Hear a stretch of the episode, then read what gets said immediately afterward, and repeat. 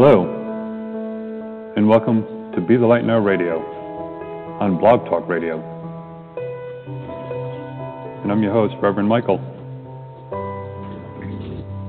It has been an amazing eight year journey that we've been on together. In The last two years I've been on hiatus, rediscovering myself so I can continue to help you. Coming to you live from Costa Rica.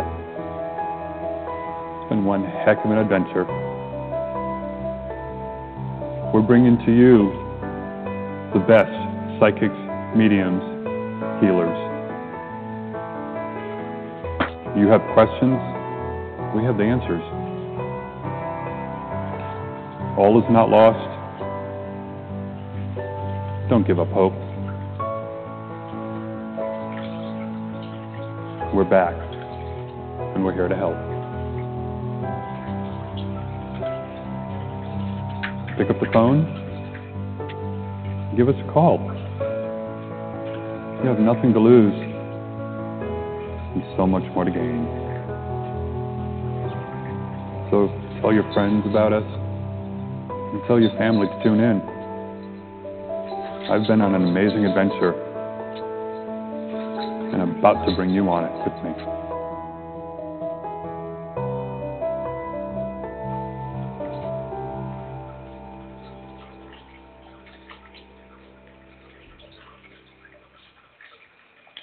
Oh, good evening, everybody. Hopefully, you've all been having a wonderful weekend. I know I did. Went to um, Ed and I, as most of you have seen, we went to San Jose. It was their diversity parade, which is another way of saying gay pride parade. So it was really amazing. Uh, but I have to learn a lesson really quick.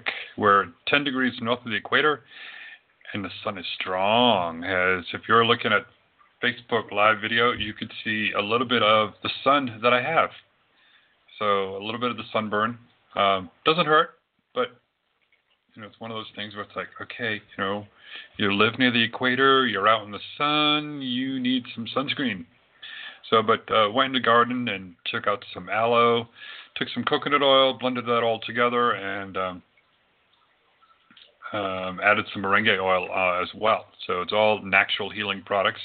I just need to come up with a natural sunscreen. Somebody told me you can use coconut oil, so I don't know. Um, I'll look more into that, but um, try to do things as chemical free as possible.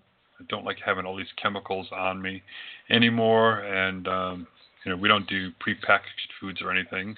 Everything's all uh, as organic as we can get it until we grow it ourselves here. But um, you know that's the uh, the joy of reconnecting with spirit and trying to do things uh, in a holistic approach. But yeah, yesterday they were like I think they said um, eighty thousand people were there. So it started at noon, and the parade ended at four. So it was a four-hour parade for people. Uh, a little different than in the United States. In the U.S., you know, by the you go to the end of the parade, and it's all these vendors and they're all trying to sell things and you know there wasn't. There was just a big stage there. They did speeches. They had performers. They had singers but there were no vendors. So it was like wow this is a little different. Ed's like well let's go check that out first and um, you know see what they have there for vendors. Hopefully everyone else on um, over there on, on Facebook Live can hear me no audio there. Okay, let me see what's going on here. That's why I like doing these and letting everybody know. Uh, let me see. Nope, no audio there either. Okay, hold on. Let me do this real quick. Yeah, I'm not sure why it does that, but it does. Let me go ahead and do this.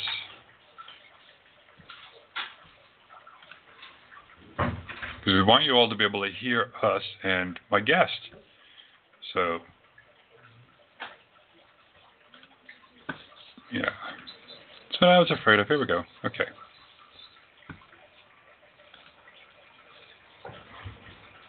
Go ahead and bring you back on there. Start a broadcast. Connect the camera. I'm going to go to that one. There we go.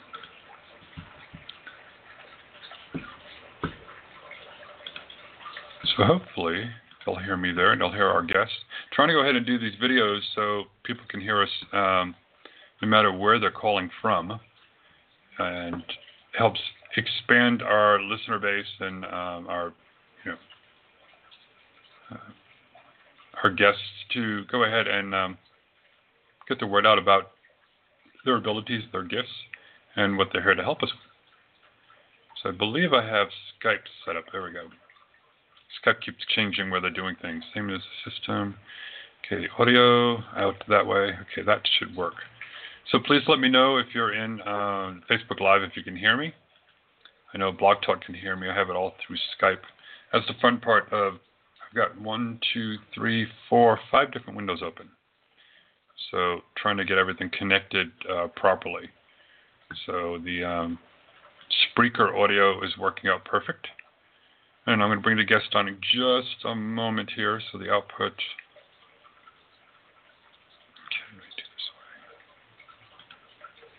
Okay, so we'll see how that goes. Yep, here we go for there. Okay, just let me know if you can hear me there on uh, Facebook Live. So I'll go ahead and do that. Let me go ahead. Uh, got an amazing guest. He was referred from um, one of my dear friends. She said, "Oh, you've got to have him on." So it's always interesting topic talking about um, near-death experiences and um, life after death.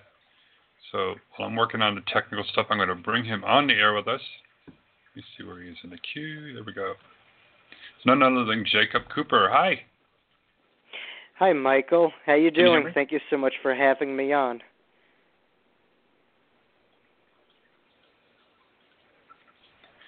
Audio. Okay. Let me see.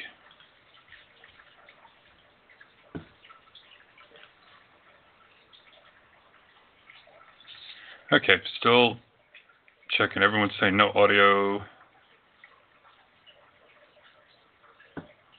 Okay. They see my mouth moving, but they're like, nothing going on. I think that's what happened when I was an actual blonde at one point. So hopefully that works. Although it says Skype says I'm doing this, the um, sound. Okay, you can hear the guest just fine, but not me. Okay, if you can hear me, uh, Jacob, just go ahead and introduce yourself. I got to find out why I'm not being heard. Yes, my, Michael, I, I, could hear you. Are you able to uh, hear my voice?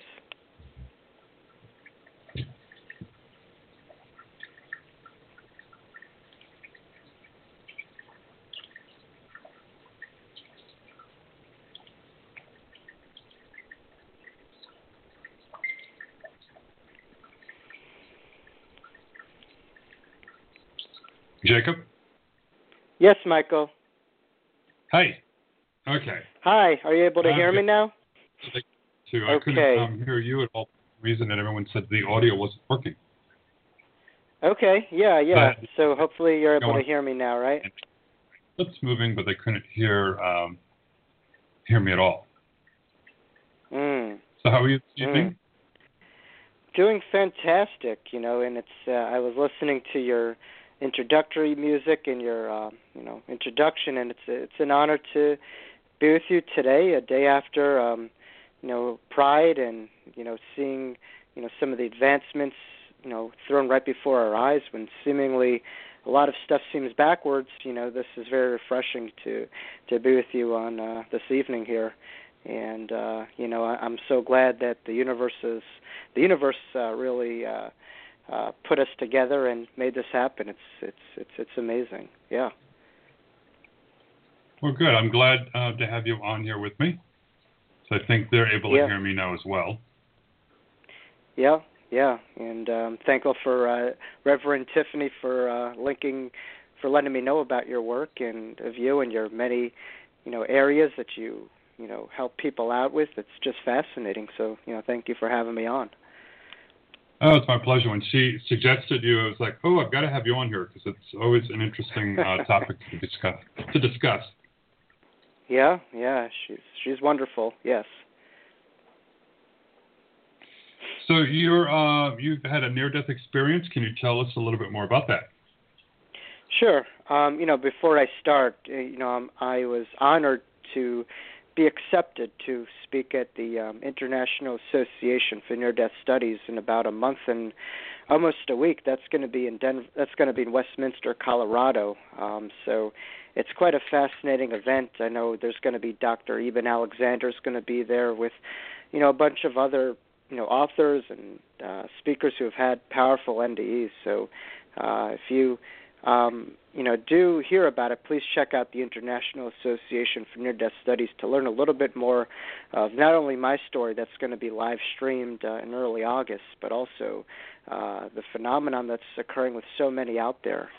Um, but uh, yes, you know, I, I did have a powerful near-death experience, and it's really, um, you know, kind of spearheaded, you know, my drive to help you know clarify what what happens when we die. You know as i work as a full time uh therapist and uh i help people from the ground up. So it's not necessarily uh metaphysical or spiritual. It's more from a psychological um and social standpoint. But uh you know predominantly so many people come in you know through my office or you know just through life itself just seemingly not having too much too many answers about what happens when we die, and that leads to a lot of um, you know behaviors that may you know jeopardize people because you know people just don't seemingly you know a lot of people struggle with with coping of a loss of a loved one. So uh you know this summertime i'm going to be up in woodstock new york and in a couple different areas in long island you know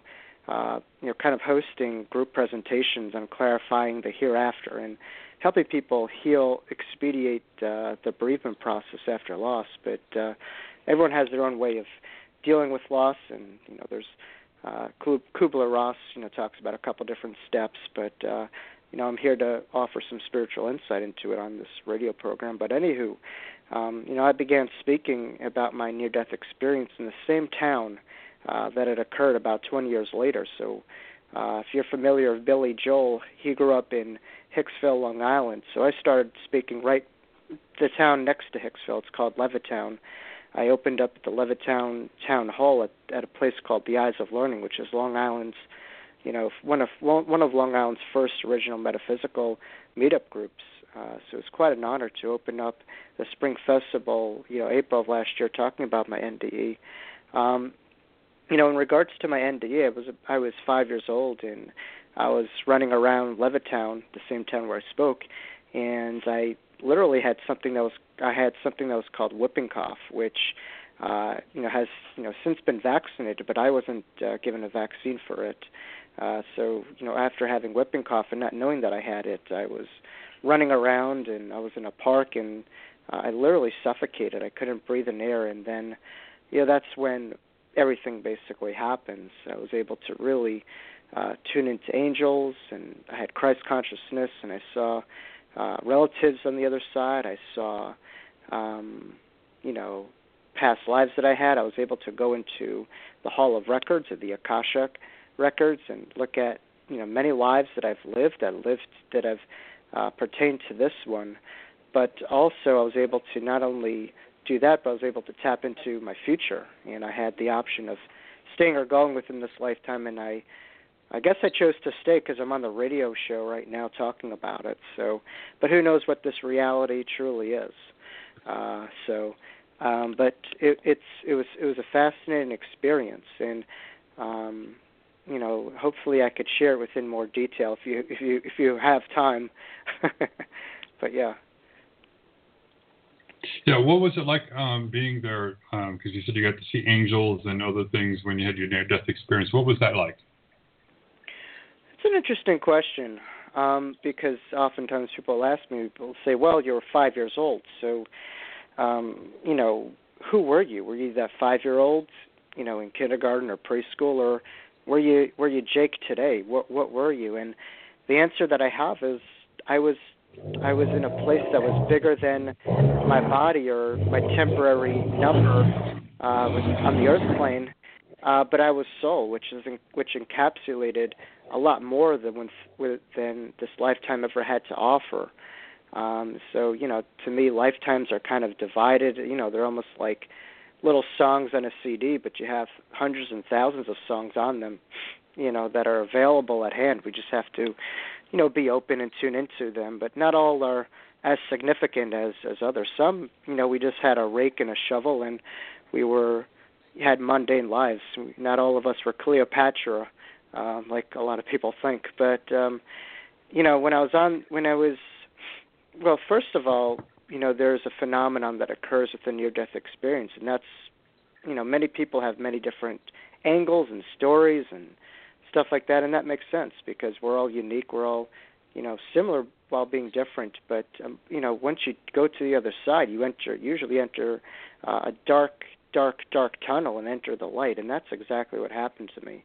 But it only occurred to me once every part of my body began shutting down. Uh, but once I was in the angelic realm, I was able to see hundreds upon thousands of angels, and I was able to see my two spiritual guides on my two sides. And the word that I would have to say is that that would summarize it as familiar. Uh, you know, going to the other side, you forget about all these things that, um, you know, that that you really come from. You know, this is your natural existence. You know, being on the earth plane is a bit foreign once you really tune in. So, the other side is familiar. Is one word that I would have to say to describe it. And once we take off the veils that happens of you know that block block our true spiritual awareness, we're able to tap in and recognize that hey, you know, I've been here many times. This is home. This is my house, and I've walked far, and I think that I've walked far, but really I've been walking on a treadmill the whole time. I haven't gone anywhere. This is always in my own backyard, and um, you know, when you cross over, you just go about on a journey a thousand miles an hour, and that's the journey within, um, you know, to your soul, which is connected to the other side. So was it scary at all um, to experience that, or you know, what were your feelings when you were going through that? It it was horrifying on one level. Um, it, it it it had polarizing. Looking back on it and experiencing it, I, I see the the great polarities that it offered. I mean, you know, on one hand, I was in the angelic realm, and I was, you know, seeing hundreds upon thousands of cherubim right in front of me, and I was able to see, you know, individuals' auras around me, and my two, you know, spiritual guides were the most majestic beings I've seen. But once again, you know, they they are beings that I've known for many lifetimes, and they're they weren't foreign to me. But you know, having our body shut down and suffocating, you know, is is on on the human level very traumatic. And um, you know, I had to live with that my whole life. It's like you know, the breath of air is such a phenomenon that we don't even think about. And you, as a yoga instructor, I'm sure that you look at it from a different angle, where you understand prana and uh, the you know the value of the breath and what you know the you know what the breath truly is. But you know, once I suffocated, I really recognized how you know how much we take the breath for granted and how much of a gift it really is just to breathe in air and exhale air and um air and it's it's it's it's beautiful but um you know, having an NDE makes you look at life in a different lens and just see you see all these things that people take for granted in a whole different way. You know, because all these things I could have turned down to not experience, but you know, it's just magical and it's it's beautiful because I chose once again to experience it. But you know, having your brain, you know, when you suffocate, you know, to me what happened at least was every part of my body shut down almost like a power breaker one at a time. So you know the most anxiety inducing place to be in is uh not feeling like you have control over your body like it's out of control but also being in suffering which is uh, a separation from man or from who you know who we are all connected to. You know suffering could feel very isolating so having a brain shut down and your body shut down uh is quite a scary road because you feel very alone in it.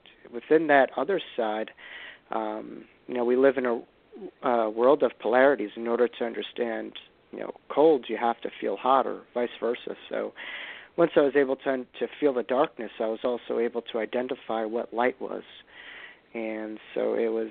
I had the greatest possible highs. I mean, the one aspect that I really took from the other side, uh, from going there again, you know, I've been there hundreds of times, as we all have, is that it's very, you know, heaven's or the other side, I'm sorry, is very much what you allow it to be. You know, if you don't, you see, you know, we live in a world of limited experiences. Meaning, if you go to, let's say, a restaurant, you'll say, you know what, I'm going to feel this good after having this kind of meal.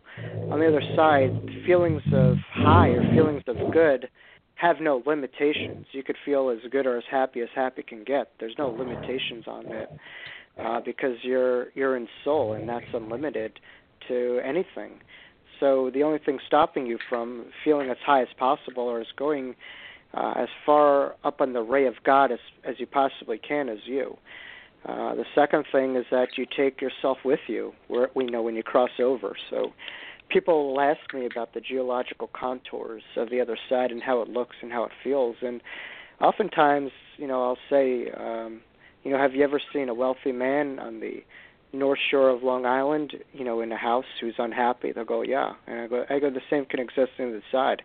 You know, the other side, you take your soul with you, and that's the ultimate uh, beauty, and that's not limited by you know anything that you're around. So if you're content with who you are and the content with the life that you lived and who you've impacted, you lived a good life, and you're um, you have more of a peace of mind from the cumulative uh, buildup that you had within that one lifetime. You know, versus you know being there and yes, you do grow and evolve, but there's always that itch to come back and not to necessarily learn because I do believe we all learn, but to re-experience and re-remember your own truths here on the earth plane. Uh, so you know that's kind of why we come back. It's like that player's itch from retirement wanted to come back. You know, there's there's more to experience, um, and also sometimes people get bored. I know I do on the other side. as great as it is, you know, people people get could get bored. It's almost like you're on a beach in California and you want to, and you crave the mountains of Vermont. You know. So we have to learn how to be comfortable with wherever we are. Uh, that's that's a big message of it, and grateful. Yeah.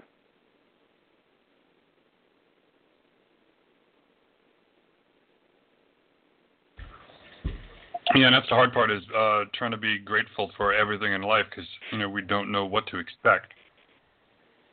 Yeah, yeah. Well, isn't there like a Zen Buddhist saying, "Expect the unexpected," or stuff like that. So, uh, very true. Within this life, we, you know, I think once you have a spiritual lens to it, you know, you recognize that you you chose it in many ways, and this is yours. You know, you chose to come here, and you crafted, you know, a lot of people who don't necessarily make sense as to why they're in your circle, but it's all purposeful and meaningful, and you know, part of the process. So you say um, you also uh, go ahead and help um, other people. Uh, how do you go ahead and do it, and do that? Well, you know, my drive to help people, you know, really came from my NDE. You know, in a sense that, um, you know, you see when I talk about the allegory of the light at the the end of the tunnel, you know, God has kind of mysterious ways. So you wonder why there's a light at the end of this tunnel, and to me that you know that really tells us that whatever we go through there's always change and there's always good no matter what we go through. And um i oftentimes ask myself as to why i particularly had an nde uh really it was my karmic lesson because once i was able to look at my akashic records i saw one lifetime that i lived within the bermuda triangle in atlantis that was very clear. In my last lifetime you know i was uh, a teacher of many and i had what's called the great hubris where i had kind of like a sink from uh you know success or you know fall from grace. And i didn't see past the moment and my suffering that i had was all that i saw and i took my own life so having an nde really inspired me to you know what to help people to see whatever you're going through at this moment if it's a traffic jam if it's relationship crisis if it's uncertainty about your career uh, we get very stuck uh, in the moment. And, and part of being spiritually, emotionally, psychologically evolved is to understand that this too shall pass. And uh, to trust in the process while not always having all the answers, which to me is what faith is all about, at the core of it. So to me, I really wanted to help people out. Well, people really help themselves out, but I wanted to be a facilitator of that message, which you know, whatever you're going through in the here and now could always change. You just have to put a little bit of elbow grease in, while also uh, trust the process that you have a grander plan at hand. And what some people view as suffering, others could also view as an awakening or enlightenment or a wake up call to change your path. You know, a child wouldn't move his hand from a stove if it wasn't hot. So sometimes we need uh, tragedy to shape us and to allow us to, to move in a different direction in life. Um, and it's all part of the evolution uh, of our planet. Uh, but that to me was my drive. Um, so I work, you know, as as I know you mentioned, as as a full time therapist. But that's that's that's a you know small part of my work. Uh, uh, but I also work, you know, as a hypnotherapist, a Reiki master, and I run meditation classes for colleges and organizations and libraries. So uh, that's that's good too. Yeah. So how long have you been doing Reiki? Well, I was drawn to Reiki because um, at 18 years old, I practiced a uh, a Taoist, you know, almost Korean. It was based in started in Seoul, Korea. Um, it was a type of yoga practice that I started, and it taught me an immense amount of information that I really incorporated in my life. And so Reiki, you know, was was kind of along those same lines. You know, started by Dr. Uh, Mikao Usui in Japan, and I was very drawn to, you know, the East and you know their approaches towards healing and uh, energy, and you know, Reiki was very similar to a lot of the uh, yoga and Tai Chi that I was practicing for years. You know, as as as a late teen. Uh, but you know, I had um, a psychic that I went to, and she was also a Reiki master, and she was, you know, doing some of the symbols such as Choku and Seiheki and Hancho Sonen, and you know all these others, and I was just fascinated by it, and I felt a profound shift within my own energetic field, and I was able to work with, uh, you know, this this healer, and um, I became well. I studied Reiki under Tiffany as well, and I became an Atlantean Reiki master, and I'm in, you know I'm also an ART Usui, uh, you know, practitioner, and I'm getting my uh, Usui master soon. So I'm, I'm going to be Atlantean and Reiki, uh, Atlantean and Usui shortly, uh, hopefully over the summertime. So, but to me, Reiki was, you know, so healing within my own personal life. I, you know, having an NDE, you have a lot of trauma, and uh, so I grew up with a lot of anxiety. I was on psychiatric medications for a long period of time, and I dealt with therapists for God knows how long. So Reiki was an alternative approach to handling stress and managing my own energetic centers, and it was very practical and simple. And uh, I'm very thankful for uh, you know the the work of Dr. Usui and Miss Takata, and uh, you know you know you know people like William Rand and all other Reiki practitioners who have you know created it to be mainstream practice. But uh, it's something that really helped me out and you know I'm and I and I'm glad that I'm able to share it with with others. It's I mean, look, we need all the help we can get and all the tools available. So, you know, thank God that it's mainstream and it's becoming popular in hospitals and colleges. And you know, they even have a code red in a certain hospital, I forget where, where, you know, if a nurse or a, a practitioner within that hospital is going through a stressful time, they have a holistic you know practitioner is able to you know practice some Reiki or um, you know EFT or you know a couple other stuff within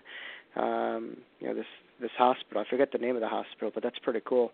I'd be calling code red all the time if that were the case in my clinic, but yeah. yeah, I like that. Um, you know, I like that idea that you know the hospitals are um, having somebody on staff that can help with with Reiki, and it's just a shame that more hospitals aren't doing that because um, it, it, can oh, work sure. some amazing amazing things.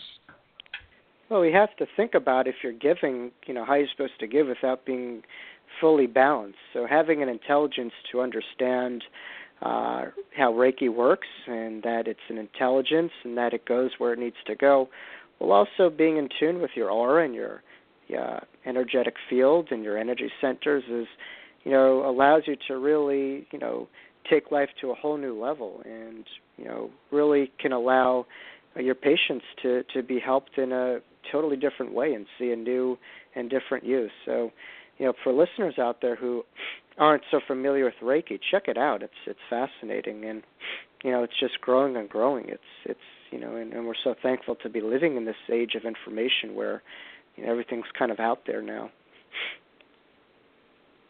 Yeah, I've been doing um, Usui Reiki for many years, and I've used it on um, my previous partner when he had uh, a skin cancer, and was able to yeah. actually feel it as it was shrinking.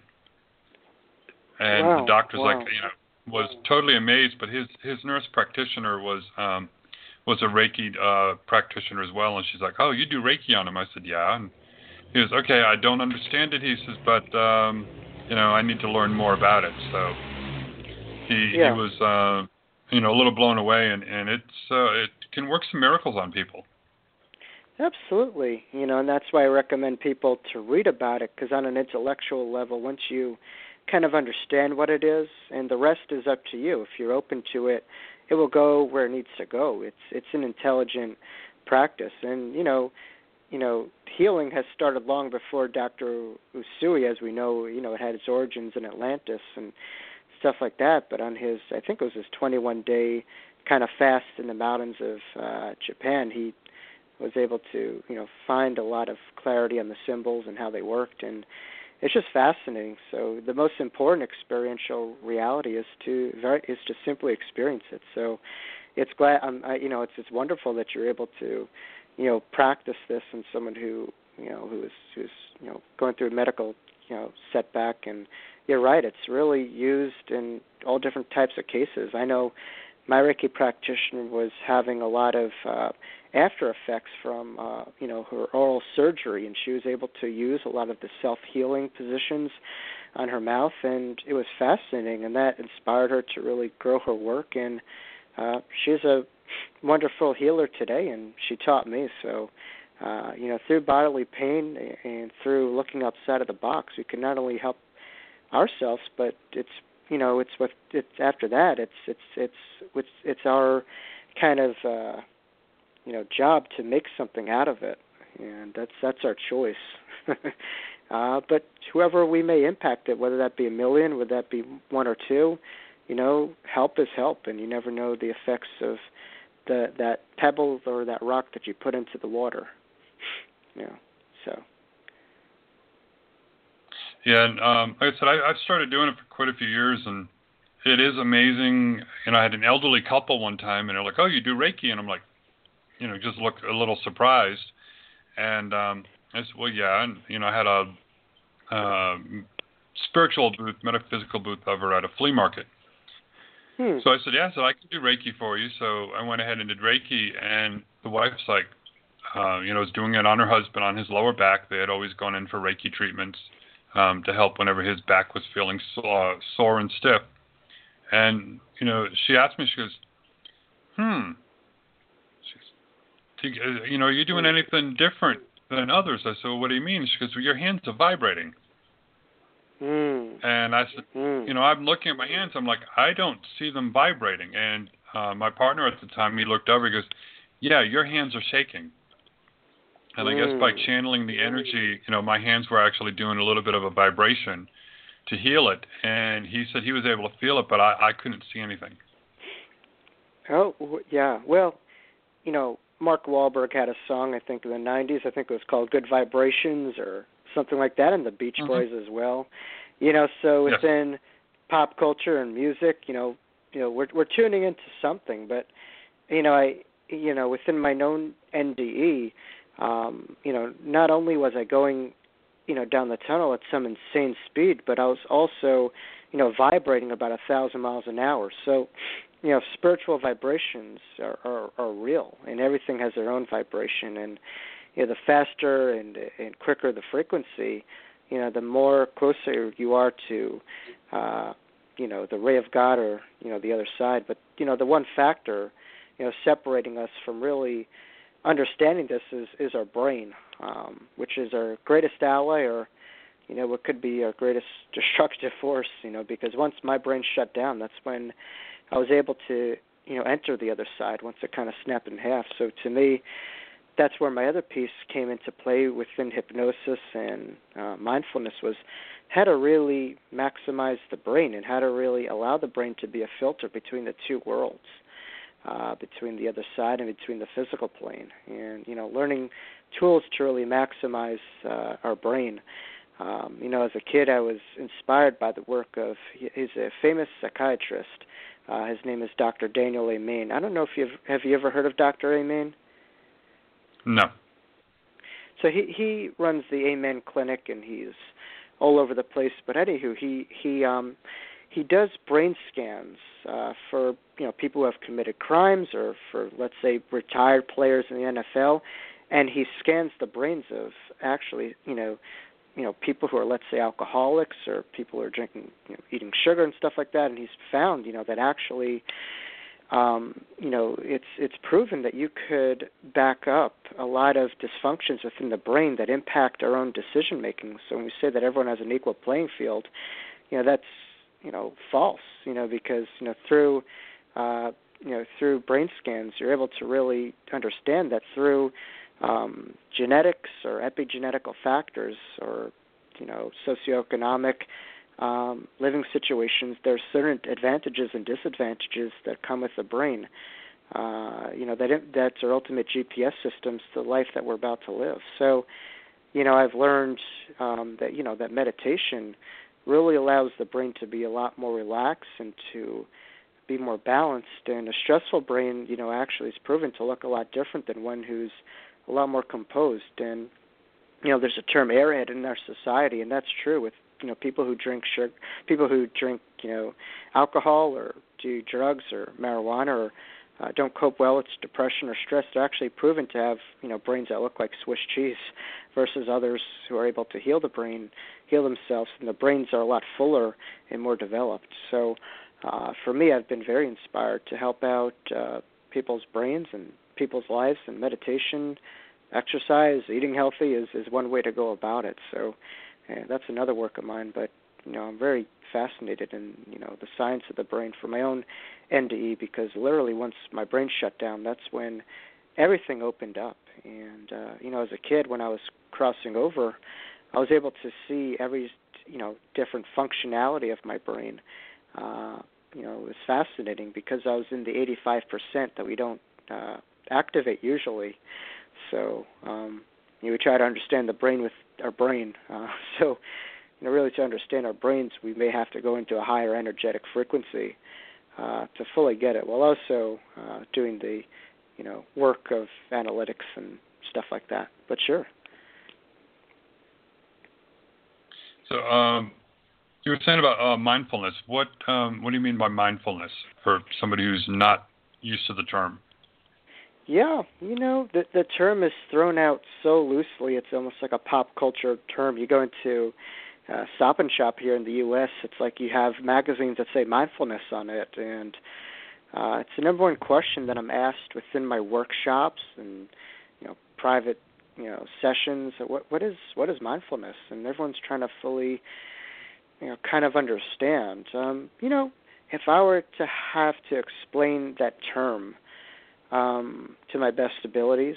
Uh, I always look at the uh, terminologies within the polarities of mindfulness, and when I think of mindlessness, you know that's you know you think of the net, you know the opposite polarity of it. What does mindlessness mean? That means that a someone's inattentive to what they're doing, they're not paying attention, they're not focused, they're disconnected, they're scattered. So if you're less, then all of a sudden if you're full. That's the opposite. That means that you are aware that you're in tune, that you're present, um, that you're composed. Um, you know, so to me, that's what mindfulness is about. And I know it's a old, you know, Zen uh, Buddhist kind of principle that's become mainstreamed and out there, but it's nothing new. It's it's uh, you know it's very ancient, in fact. You know, so to me, um, where I come from, you know, what actually drew me to to mindfulness was one day I was sitting at uh well I grew up Jewish Orthodox and I was sitting at uh you know my Passover Seder table and all of a sudden there was a guest who I haven't seen in my home before and he walked into my table and he had a Los Angeles Lakers championship ring on and I, I just wondered who was this guy. He was a friend of the family, whatever. And I asked him, "Who who are you? You have a Los Angeles Lakers championship ring on. What's your name?" And he told me that his name was uh, George Mumford, and he said, "Do you know who Phil Jackson is?" I go, "Yes, Phil is." the coach of the Lakers at the time, and you know he coached Michael Jordan and the Chicago Bulls. And he says, "Well, read one of Phil's books. He'll always mention me in it because I'm the sports psychologist for the Boston Celtics and the LA Lakers. And if you know a little bit about Phil Jackson, he used sage and uh he you know, he had Native American ties and he believed in uh players kind of transcending ego to be a part of the team. So he would use unconventional techniques such as shutting off the lights in in practice and having players communicate telepathically uh, because you know he was kind of put into situations where uh, he had to coach Michael Jordan and Kobe Bryant and Shaquille O'Neal, all these players with big time egos who oftentimes would see themselves as separate as a team. So his job was to try to integrate the star into being a part of the greater whole and connected and recognizing its its part within the pecking order. Uh, it's kind of what was based off of Kipling's The Jungle uh, that he kind of implemented within his uh, you know teachings. Uh, so after hearing that as a young guy, I looked up George and I I saw that he was very much involved in mindfulness, and that's what Phil kind of used. Because the NBA is so fast paced, so to slow the game down and to be, you know, attuned to your teammates and the floor and the moment uh, allows you to, you know, be in control and to be composed as a basketball player. And if you could do that as an athlete, we can certainly do that. Uh, in all of our walks of life. So it's it, to me it's a way of slowing things down and uh, being present and being aware and recognizing you know your thoughts and re- your reactions and to me mindfulness you know works out of a stimuli response dynamic where you have something that occurs within your own life um you know you you you have a you know you have a client who you let let's say and they act a certain way and that's not in your control. And mindfulness allows you to have that pause and that gap within your own reaction. And the greater the gap between the stimuli and the response, and your own response, the more mindful you are. You know, when we're matching our stimuli, that's when we're reactive versus proactive uh, emotionally, if that makes sense. Yeah, no, um, you know, I've noticed a lot of times for me, my mind goes a million and one different directions, and it's hard for me to meditate sometimes. Uh, mm. How? What would you suggest to um, someone else like myself? You know, because I've heard of that from other people. Like, well, you know, you know, what do I do? How do I quiet my mind? For me, you know, I'll take crystals and try to focus on them to try to silence the mind. And you know, there's different techniques for me. But yeah, my mind's always racing. So, how would you help yeah. somebody to uh, to meditate? Well, what you're describing, you know, is is what we all know as the monkey mind, and um, what I have to say is what you're describing is mindfulness. You know, because you're you're attuned to the fact that your mind is racing a thousand miles an hour. You know, people who aren't mindful don't take that first step, and they're not aware of their mind. And for you to see that point allows a separation between your mind and you that's what kind of mindfulness is about. So right then and there, that snippet of information was a mindful practice. Um, what I have to say is that you know mindfulness. Uh, you think about the roots of Zen Buddhism, it's it's peaceful and, and it's about acceptance. Um, so you know mindfulness is very much about acceptance. So you know you have the mind, and that's usually is bound to go a thousand miles an hour you know the question is if is if you want to formulate attachments to those thoughts do you want to be at the slave of many of those thoughts or do you want to dictate your own focus um, you know so a lot of it is recognizing the fact and accepting the fact that your mind may go a thousand miles an hour that's that's our nature and there's certainly ways to get into the deeper uh, you know, more relaxed uh, brainwave states. We have four major ones, and meditation can certainly help you to do that. But being aware of that and practicing meditation while also not trying to fight it, you know, accepting it and redirecting your attention towards, you know, the moment. I think people get in trouble when they allow themselves to be attached to every thought that's going on without taking that moment of pause and just try to redirect your focus. And eventually, once you're redirecting your focus, your brain waves will kind of slow down and you know be more you know kind of balanced. Um, that's you know my you know experience, and with clients that I've worked with, that's you know that's that's kind of been helpful. You know the analogy that I use, you know that meditation is kind of is is you know if you have Christmas time and you just take a snow globe and you shake it up and eventually you allow the particles to slow down you know that's the kind of way that I run my meditation groups is in order for us to kind of allow the particles of our brain and for the brain to kind of loosen up and open up you know you need a little bit of a shake up so having some kind of um you know some kind of movement or brainwave vibration exercise that you could use is good exercise you know is good beforehand too and just getting yourself you know, in that moving state just allowing yourself after that to allow the particles to move down uh, that's for me what's best work. Uh, but you know, everyone has a different outlook on it, and no one way is better than the other. It's kind of what uh, what you're called to do and what uh, you feel is most helpful. Again, it's about intention. It's about helping, not about being right or wrong. Right. yeah, it's part of the uh, drawback of having the monkey brain. You're always wondering if you're doing things right or wrong, and then you know you're going in a million and one different directions. Yeah, yeah, oh yeah. You know, our society has kind of like a black or white type ideal where this is the best way, this is the right way, this is the way. Look, if it works, it works.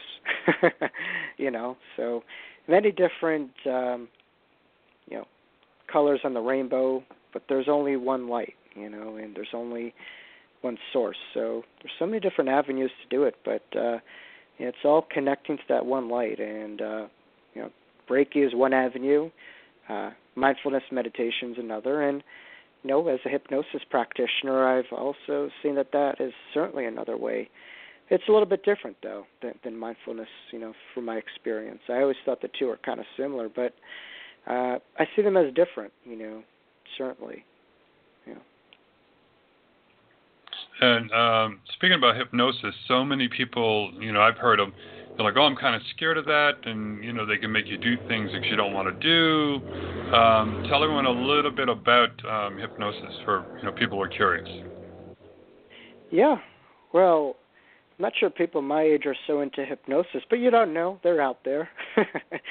but um, I've I've been to I've been fascinated by hypnosis since a young boy. My grandfather, you know, told me that he went to you know City College and he had a professor who hypnotized the whole class and as a young guy I was fascinated by that um and um you know he my grandfather loved hypnosis and for me that was something that I was exposed to at a young early age and I was kind of wondering what that was and you know growing up my father was a hypnotherapist in addition to being a social worker and a therapist and he studied in Boston where you know hypnosis you know that's a big you know kind of uh portal of hypnosis in the United States uh, you know, it's where the National Guild is based um, with uh, you know its, its president Dwight Damon. But anywho, you know, hypnosis has its origins in ancient Egypt. It goes very far back. It you know, you know, it's not started by you know, a lot of people think it started by people like uh, Eric, you know, Erikson and Freud, and you know, all those people practice it. And all the major psychotherapists, the founding fathers of psychotherapy in America today, around the world today, you know, practice it. But it, it goes way back to ancient Egypt fascinating. But um, you know, hypnosis is uh, geared towards change, geared towards your goals. Um, so you mentioned what will happen. Um, will I lose control uh, within hypnosis? No, actually, hypnosis allows you to have the most empowered life that you seek to have. Um, so it, you wouldn't do anything without wanting to do it. Uh, so hypnosis is all about the power of suggestibility. So you know, we don't do things that we don't want to do. So whatever you want to resist will persist, and whatever you want to uh, let go of uh, and uh, change will happen. So, like I said, the mind is our ultimate uh, GPS. It's our ultimate tool towards the life that we want to live. So, if you want to change and want to let go, then hypnosis may be right for you. Uh, if you want to hold on to you know patterns, that's okay. You know, uh, if that keeps you safe, that's that's okay. But uh, hypnosis, you know, usually requires people to get a little bit out of their comfort zone. Um, it's usually the last stop after everyone's tried everything from psychiatry to uh, talking to therapists and all this other stuff. So it's usually that last stop, uh, you know, that people do to to change uh, an area in their life. Uh, and um, you said you've got some clients, so you do one-on-one sessions, group sessions. Yeah, well, I I do both. Uh, to answer your question, Okay. I I recently did an event at, at uh, Adelphi University, my alma mater. Um, uh, I did uh, well a couple weeks ago. I did a, an event for the Breast Cancer uh, Society Hotline and Support Group. We had a totally packed house. Uh, and I did a mindfulness meditation. Uh, we could talk about it if you if you if your listeners may be interested. But I did a program called uh, Hypnosis for Academic Success, um, and uh, you know I'm going to be hopefully coming back there uh, for the fall semester. That's in the works. But that was a fascinating program. You know, um, as a student, um, you know I I grew up you know struggling academically. Uh, you know, particularly after having an NDE, I was able to focus properly, and um, I wasn't able to really tune into my own sense of inner confidence. You know, so academia, uh, much like any any other thing, is is about you know, if you have confidence, what's called self-efficacy. If you believe in your own power, you're going to put yourself out there. You're going to try. A lot of it is about self-esteem uh, and, building your own self-confidence, and you know, seeing it, believing it, and experiencing it. So hypnosis, you know, is right for you know a lot of people who are just not getting that edge uh, to those areas in life that they want to uh, to to be in, and they want that next kind of step, or they just don't feel that they're you know getting the results that they necessarily want. So it allows you to kind of explore what what are the missing gaps, and it's usually you know from uh, you know it kind of takes an empowered kind of approach where it allows people to kind of build themselves up and see that hey you know, I could be this, you know, student who has uh, re- relaxed mind, relaxed body, who has good study habits, who puts myself out there. You know, a lot of people don't put themselves out there, you know, because of a defense mechanism of fear of failure. You know, hypnosis allows you to recognize that, to say, hey, you could be this, and it gives you the light at the end of the tunnel. And once you have that vision, the next step is uh, believing it, and the next step is doing the work to to get to that light. Uh, so that's uh, you know the place where I come from. But yeah, you know I do hypnosis for private private clients, um, and as well as group presentation, and it's you know it's fascinating. Uh, but ultimately, I was drawn to it mostly from the work of people like Dr. Brian Weiss, who uh, does past life regressions, and the late Sylvia Browne, who people think of as a psychic medium, but she was also a hypnotherapist, a past life regressionist as well. And to see the profound unexplained traumas and uh, anxieties or outlooks that weren't explained within this one lifetime, and they were found to be uh, rooted within maybe several lifetimes back on a per- person's life reel. So it's, it's fascinating what's out there and what could be helped, what could be helpful to people. Um, so uh, it's it's a wonderful practice, and I'm so honored and glad to uh, call myself a hypnotherapist today. Cool. And how can everybody, um, you know, any of the listeners reach you if they want to, you know, find out more information on a one-on-one session or group session with you? Yeah, you know, I do do uh, phone sessions if people are interested for hypnosis or uh, mindfulness, you know, guided mindfulness sessions. Uh, but if people are interested in, uh, you know, finding me and contacting me, I could be reached. Uh, you could find me actually on my website at www jacobstory.com. It's J A C O B S T O R Y.com. And there you could check out a list of services as well as upcoming events.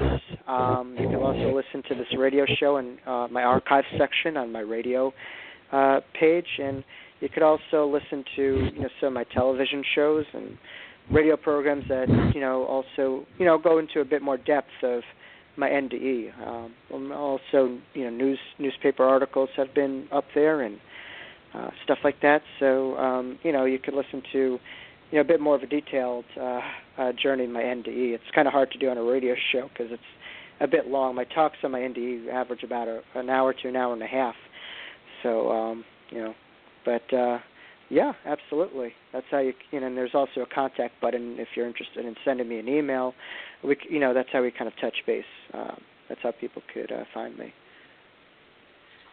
Well, good. Well, we'll definitely have to have you back on and um, you know talk uh, uh, more about your near-death experience and all. And um, I personally have not experienced one, but as a psychic medium, I've um, connected with the other side, communicated with spirits there, and um, met um, spirit guides, met angels there, saw the Hall of Records, and it was a fascinating experience. Fascinating, yes, yes, and you know it makes it makes us NDE survivors and spiritual inclined people that much more comfortable and connected to understand that uh, you know there's this grid that we're all kind of connecting to and similar experiences. You know, it, it allows us to feel a lot more comfortable and what's to come. And I think you know the more answers that you give to people in terms of what happens when we die, there's a lot more of a sense of comfort within this own human human experience, but also you know, feeling a sense of, you know, almost like a deja vu like sensation, like wow, you know, whatever you're discussing, it there's a part of me that's it's kind of familiar. Um, you know, the other side to me is just something that we always kind of look back on and remember while, you know, moving forward on this path. You know, so we come from it and we go to it and we walk forward and we're going towards the light too and the light is always within. So, you know, when when people are ready, they'll open up and they'll we remember you know a couple of uh, aspects of their life that may have forgotten, and you know you just have to kind of dust off those gems that are right there in front of you in your own backyard. And you know once you kind of do that, the life experience becomes a little bit more rich and fuller and uh, more sensible, right? Well, we're just about out of time. I want to thank you for joining me tonight, and like I said, we'll definitely have to have you back on, and uh, hopefully I won't have the technical issues, so we can um, get you on here and learn more about the near-death experiences and help people understand what it's like on the other side. Absolutely. Thank you so much. You know, it's such an honor to be here uh, with you on your wonderful program, and uh, you know, I know we'll touch base within the community, and I look forward to coming back. Thank you, Michael. Really appreciate it. You're very welcome. Well, you have yourself a great evening, and I'll talk to you again real soon. Thank you. Be well. Thank you. Um, bye. Okay, bye. Uh, and don't forget, everybody, check out his website, jacobstory.com, to find out more information. And um, you know, sorry about having the technical issues, but um, you know, it is what it is. That's why I've been doing the tests, and as you can tell, even with the testing that I have been doing, still have the little technical issues every once in a while. So I'm trying to get that all worked out. Um, you know, there may be other times uh, I've got some guests coming up who will be joining me on video, so you will see a split screen with me and the guest on here. So that's going to be really nice and interesting for that. And um, know, I'm working on another switchboard, so when we do have guests, I'll be posting that information. But if you go ahead and go to the website, uh, our new website, which is bethelightnow.com, you can go ahead and you will find a calendar of events on there. You will also find the call in numbers. And for all of you who've been wondering about it, we do have the apps coming. We have it for Android and we have it for iPhone. iPhone takes about two to three weeks. Android should be in a couple more days, I hope. What you'll be able to do is with that is download it onto your smartphone or tablet or wherever else you want to do it. And if you click on call in numbers, being that you're on a smartphone, it will automatically highlight. We have 61 phone numbers which will be from different countries around the world. So if you're in the United States, you call this one access number, Costa Rica, one access number, um, Canada, all these other countries as well. And what it will do is I programmed it. You'll be like, what is all this long number? Well, our switchboard needs an access number. So I programmed it into the phone to where it will automatically dial um, the access code for you. So you can tune in from your phone anywhere, not have to worry about logging into Blog Talk Radio or any other website. And if you have uh, Internet Explorer, you know, something going on on the phone, you can tune in via Facebook Live.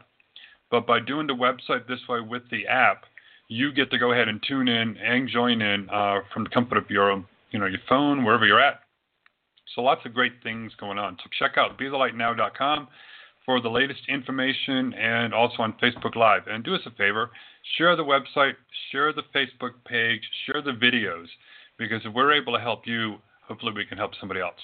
So until later on, everybody, have fun, be good, and know that you are loved because I love you and I'm glad you're tuning in for the all new shows. Until next time, everyone, good night from Costa Rica.